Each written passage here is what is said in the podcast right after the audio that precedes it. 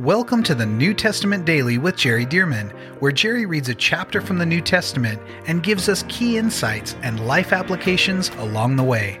For more information about the Solid Life Journal and reading plans, visit solidlives.com.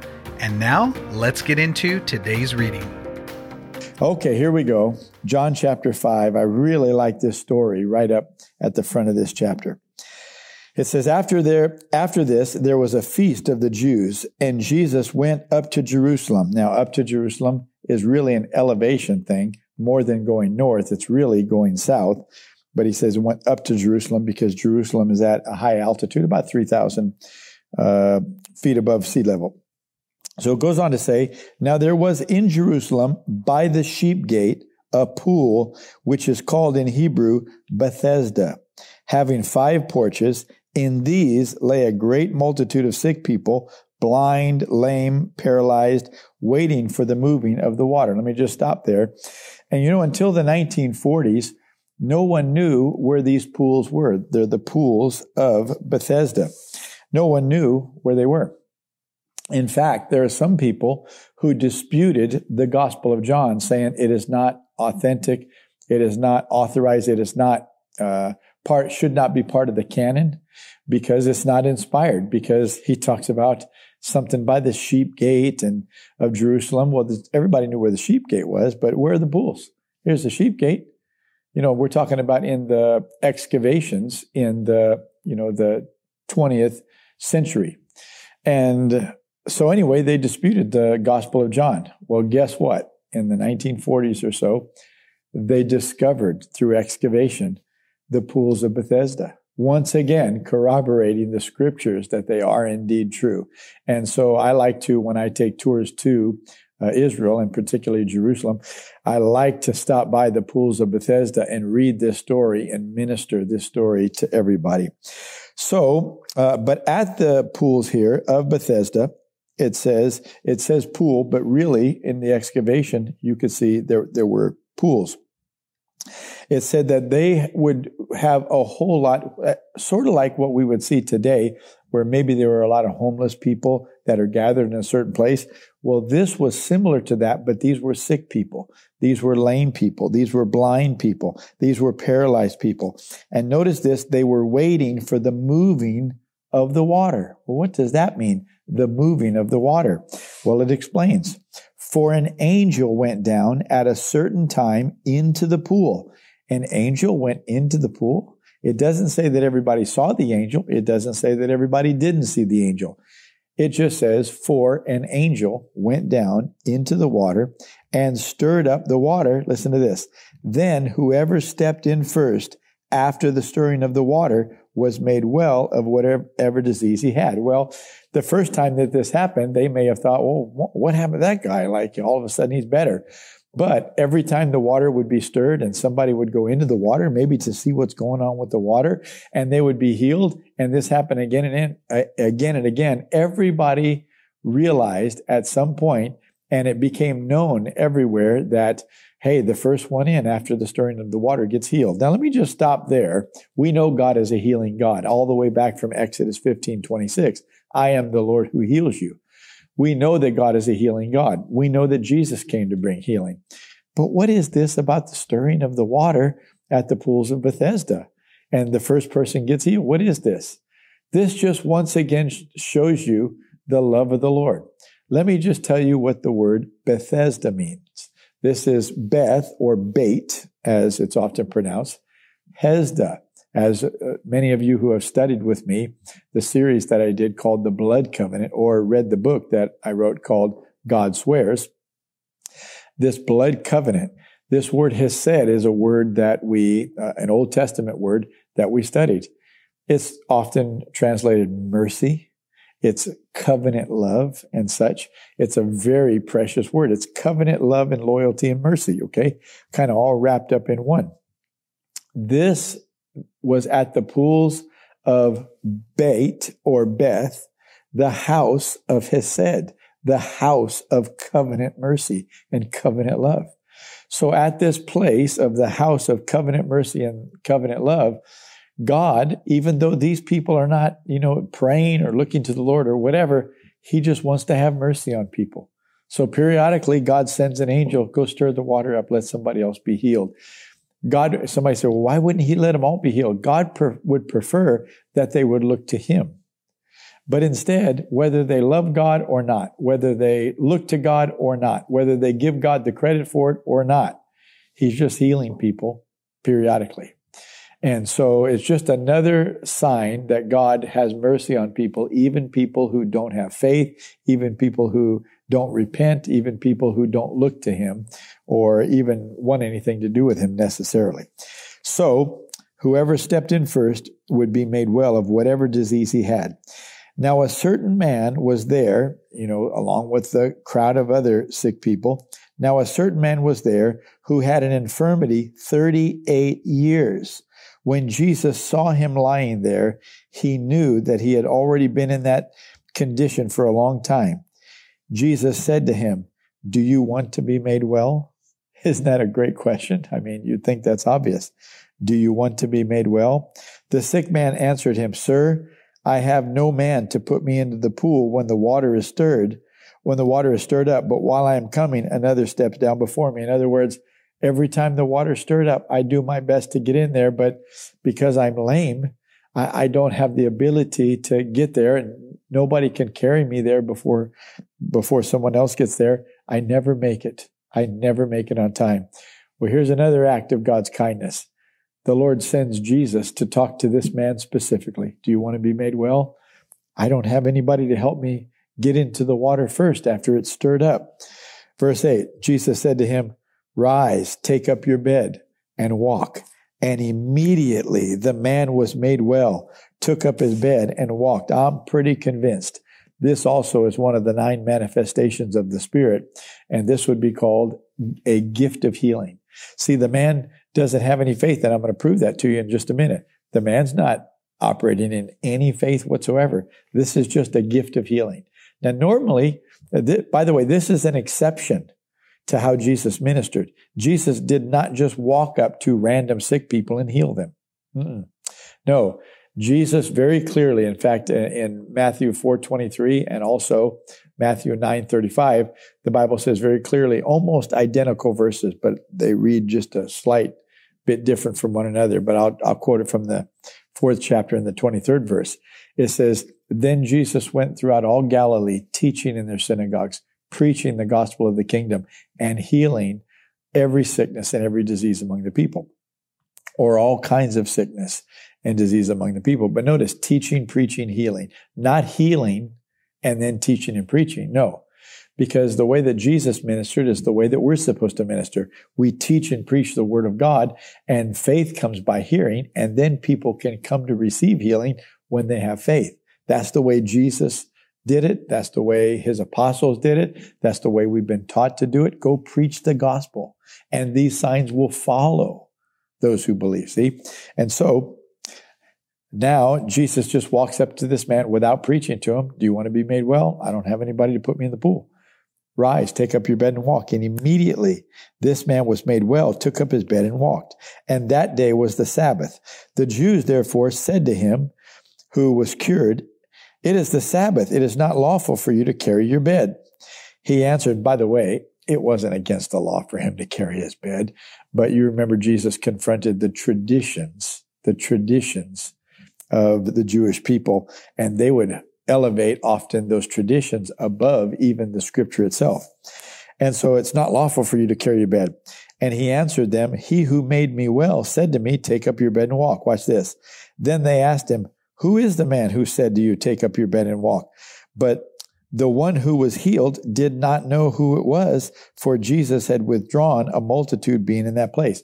This man didn't even know who Jesus was. So see, he couldn't have heard him preaching. He couldn't have been following his ministry and having faith by hearing the word. No, he didn't even know who Jesus was, even when he walked up and ministered to him. See, so this man did not get healed by his own faith. This was simply a gift of healing, like described in 1 Corinthians chapter 12. Okay, verse 14. Afterward, Jesus found him in the temple and said to him, See, you have been made well. Now watch this. Sin no more, lest a worse thing come upon you. Oh, that's telling right there. sin no more, lest a worse thing come upon you. Well, when he says sin no more, that tells us that the man had sinned.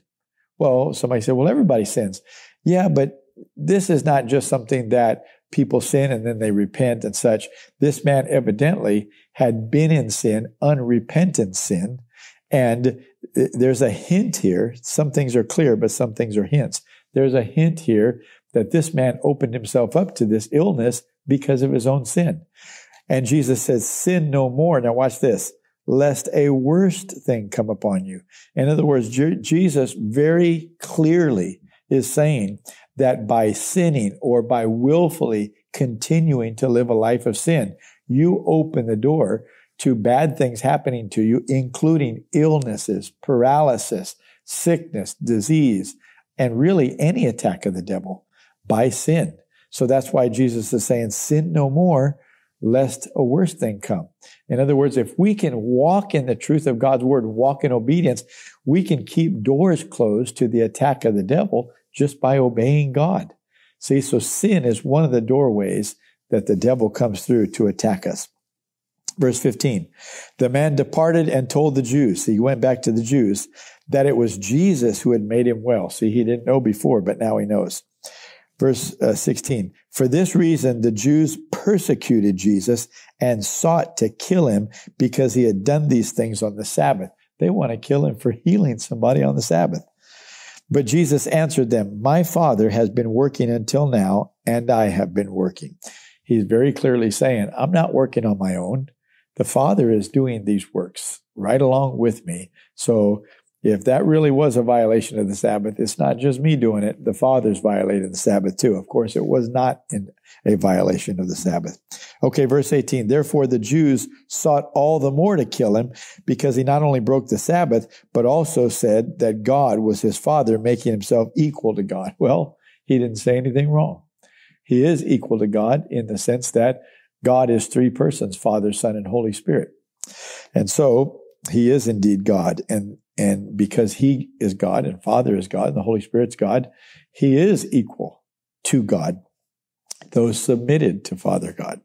Okay, verse 19. Then Jesus answered and said to them, Most assuredly I say to you, the Son, talking about himself, the Son can do nothing of himself but what he sees the Father do.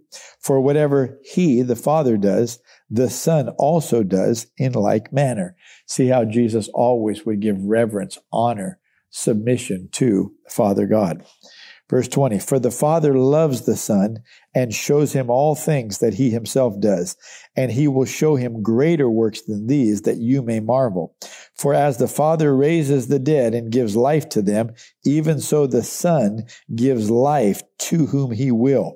In other words, Jesus is saying, the Father has delegated to me the authority to heal and to give life to whomever I will. Verse 22. For the Father judges no one, but has committed, or we could say delegated, has committed all judgment to the Son, that all should honor the Son just as they honor the Father. He who does not honor the Son does not honor the Father who sent him. Most assuredly, I say to you, he who hears my word and believes in him who sent me has everlasting life and shall not come into judgment, but has passed from death into life. Boy, I tell you what, Jesus is making it very clear that because God sent him, all these words that he's speaking, these are the Father's words. There's no separation between Father and Jesus.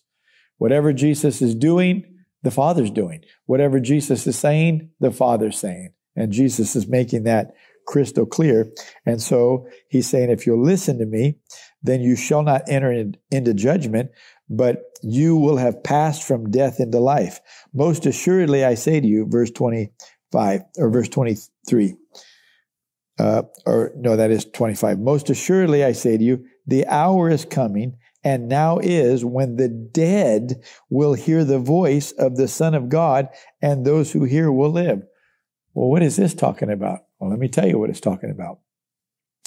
There are people all the way back from the times of Adam and all the way through who put their faith in God, who served God, who looked forward to the coming Savior, the Messiah. But until Jesus died on the cross, paid the price for sin, and was raised from the dead, they can't go to heaven yet. See, so where are they? Well, Luke 16 tells us that they were in a holding place across a great cavern in Hades. And they were in a place called Abraham's bosom. But once Jesus died on the cross, and certainly when he was raised from the dead, the Bible says he descended into the lower parts of the earth. He preached to the spirits in prison. And so Jesus was able to go down where they were. It's in the cavern, uh, it's in a, the place in the earth. They're not there anymore, though the unbelieving dead spirits and souls are there. See, and so Jesus preached to them, and those who have already died heard the preaching of the Son of God, heard the voice of the Son of God. And he says, and those who hear will live. In other words, hey, boys, the one, yeah, and of course, gals too, the one, the Messiah that you were waiting for, I'm the one. And of course, they're looking at him and they're saying, yes, you are the one. And the Bible says in he, uh, excuse me, Ephesians chapter four, he led captivity captive. He led captivity captive and gave gifts to men. So he took those people that were in Abraham's bosom in captivity in the heart of the earth, but who believed on the future coming of this, the Messiah, and he took them to heaven. Now we don't go down if we're a believer. Now the Bible says to be absent from the body is to be present with the Lord. So we go straight to heaven now that Jesus has paid the price on the cross and been raised from the dead. Okay. Verse 26. He goes on to say, For as the Father has life in himself, so he has granted the Son to have life in himself. And he has given him authority to execute judgment also because he is the Son of Man. So he said, The Father has given me authority. He's talking about himself in the third person, but he is indeed talking about himself. Okay, verse 28. Do not marvel at this, for the hour is coming in which all who are in the graves will hear his voice and come forth, those who have done good to the resurrection of life, and those who have done evil to the resurrection of condemnation. Eventually, everyone is going to be raised up, but those who did not believe in Jesus or put their faith in him, they're going to end up in front of the white, uh, the great white throne judgment that the book of Revelation talks about, and they'll be judged. And those who are not in the book of life will be cast into the lake of fire. Okay, verse 30. Jesus said, I can of myself do nothing. As I hear, I judge. In other words, as the Father speaks to me, then I know how to judge. As I hear, I judge. And my judgment is righteous because I do not seek my own will, but the will of the Father who sent me. Don't you just love this? Here's Jesus, God in the flesh, but he is giving all honor to the Father. All honor to the Father. Verse 31 If I bear witness of myself, my witness is not true. Therefore, or excuse me, there is another who bears witness of me, and I know that the witness which he witnesses of me is true. You have sent to John, and he has borne witness to the truth. This is talking about John the Baptist. You have sent to John, and he has borne witness to the truth. Yet I do not receive testimony from man, but I say these things that you may be saved. He was the burning and shining lamp, and you were willing for a time to rejoice in his light, talking about the light of the preaching of the truth through John the Baptist. You were willing for a time to rejoice in that light. Verse 36. But I have a greater witness than John's for the works which the Father has given me to finish. The very works that I do bear witness of me that the Father has sent me. And the Father himself who sent me has testified of me. You have neither heard his voice at any time nor seen his form. But but you do not have his word abiding in you because whom he sent, him you do not believe. In other words, if you really had the Father's words living in you, abiding in you, when you heard me speak, you would know that's God. That's his voice. That's Father's voice. See, he said, but you don't have his words abiding in you. Otherwise, you would have received my word. But he said, uh, but you do not have his word abiding in you because whom he sent, uh, he whom he sent, him you do not believe. Verse 39. You search the scriptures, for in them you think you have eternal life. And these are they which testify of me. He said, You think you have eternal life through the scriptures, which we would call the Old Testament today. He said, But those scriptures are testifying of me. You should recognize me because those scriptures are talking about me. Verse 40. But you are not willing to come to me that you may have life. I do not receive honor from men, but I know you, and you do not have the love of God in you. I have come in my Father's name, and you do not receive me. If another comes in his own name, him you will receive. How can you believe who receive honor? Excuse me. How can you believe who receive honor from one another and do not seek the honor that comes from the only God? Do not think that I shall accuse you to the Father. There is one who accuses you, Moses, in whom you trust. Now, what does that mean? He's not talking about Moses uh, personally accusing them.